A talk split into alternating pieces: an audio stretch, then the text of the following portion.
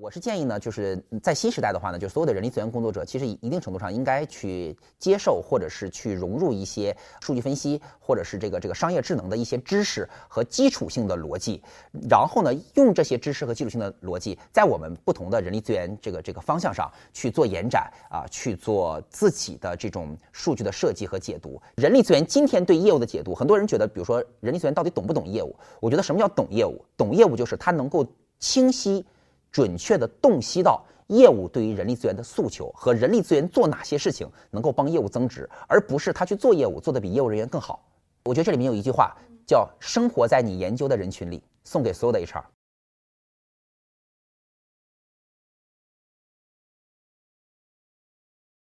相同的东西就是、呃、所有的企业分两部分，一部分呢就是我们讲招聘，呃，包括培训，包括员工的福利，它其实属于公司的投资性行为。那另外一部分呢，就是包括我们讲就绩效管理，还有公司整个的这种薪酬体系框架，啊、呃，公司整个的这种就是组织结构啊，等等等等，包括公司的企业文化，它其实是解决公司导向机制和效率的问题。那不一样的地方呢，是互联网企业跟传统企业，对互联网企业的组织会更灵活、更扁平，这个源于它单体业务是一个很灵活、很 smart 的，但是呢又具备比较强的这种交付能力。另外的话呢，其实就是企业文化上，那传统的企业的企业文化呢，相对来说偏厚重，它更多的讲的是执行，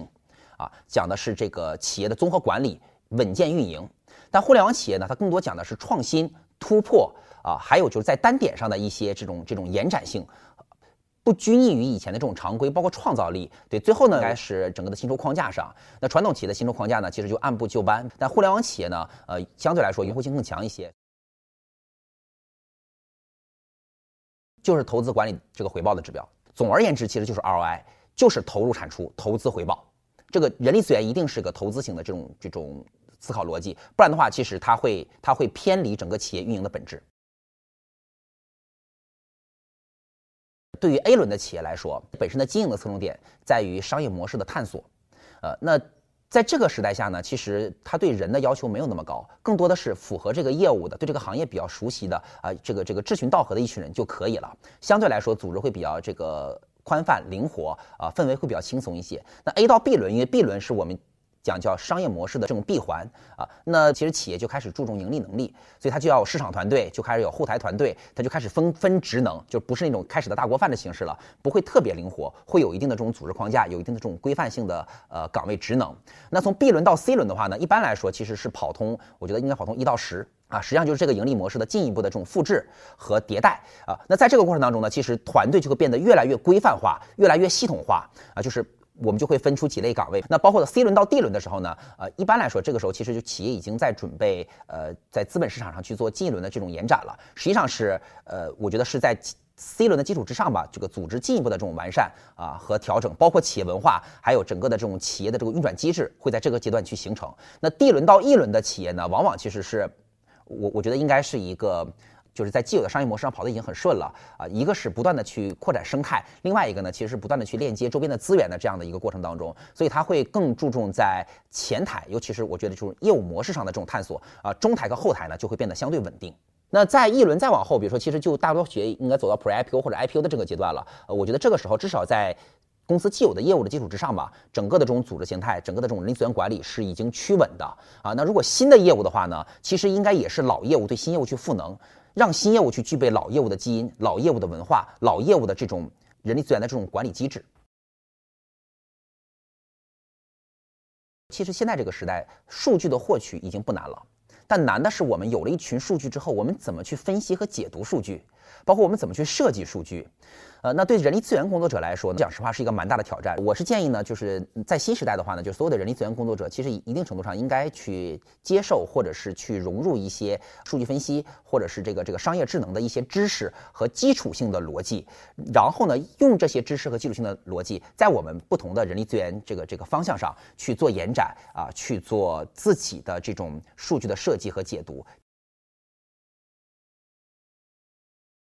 我自己把这个事情叫社会化了。其实现在有很多社会化的组织，比如说律师事务所呀，或者会计师事务所呀，包括我们要被做审计，对不对？要做一些这个这个资本的这种这种考量啊、呃。那再往后的话呢，我觉得就社会化人才会变得更多，就是组织它还是在一起的，人才就是每一个个体会更独立一些，叫人越来越不需要组织，但组织越来越需要人才。我是觉得呢，就是从社会化组织到社会化人才到社会化能力，这个是整个社会化或者是灵活用工的模式吧，整个社会化模式的一种必然的走向啊。每一个企业在这个当中，不但不会因此而失去人才，反而会获得更多的价值。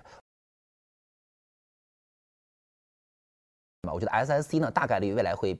A I 化，会机器人化。相对来说呢，其实这个就是 S S C 的传统的工作，因为它只是入理转调，包括这个考勤，包括做数据分析。那对于 C O E 和 H R B P 的团队来说呢，我并不认为就 五G 时代会对这两个呃岗位产生实际的冲击和影响啊、呃，因为 C O E 本身我们讲其实是对于某一个方向的人力资源，它有自己的这种认知见解啊、呃，包括对于先进的方法论、先进的趋势的洞悉和整个的整合，以及先进的工具的设计啊、呃、和应用。那反而是在这个 五G 时代，包括人工智能时代，其实对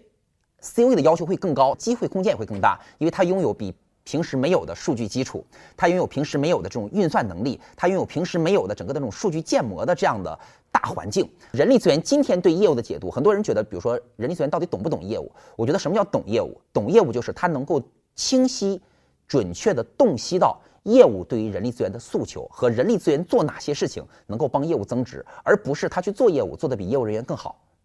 所以这个叫懂业务。那在 五G 时代，包括人工智能时代，我觉得其实我觉得市场上应该会有一种新的机会点了，就是说呃会有很多的这种社会化的这种资源和能力出现。那他们呢会整合大量的这种案例和这个这个优秀实验的基础，包括一些企业常规遇到的问题啊，一些企业这个不得不面对的这种转型当中的挑战。然后呢 H R B P 和 C O E 其实应该是有机的去获取这些信息，并且把它吸收转化成匹配自己企业业务的那种懂业务的人力资源输出的解决方案。这个时候人力资源就可以跟业务做深层次的融合啊，人力资源也能够帮业务创造更大的价值。我觉得这里面有一句话叫生活在你研究的人群里，送给所有的 H R。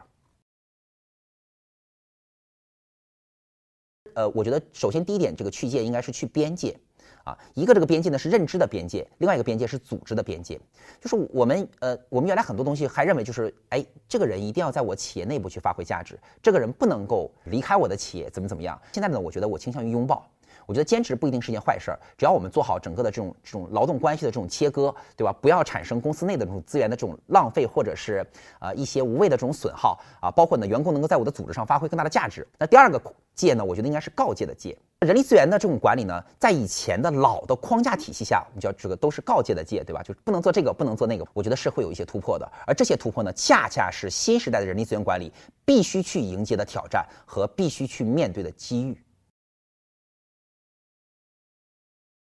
我们的核心价值观主要是三点，呃，叫这个以用户为中心，以攀登者为本，事事利他。那以用户为中心，其实就是产品化思维。我们的候选人应该应该具备换位思考的能力，要具备比较强的同理心，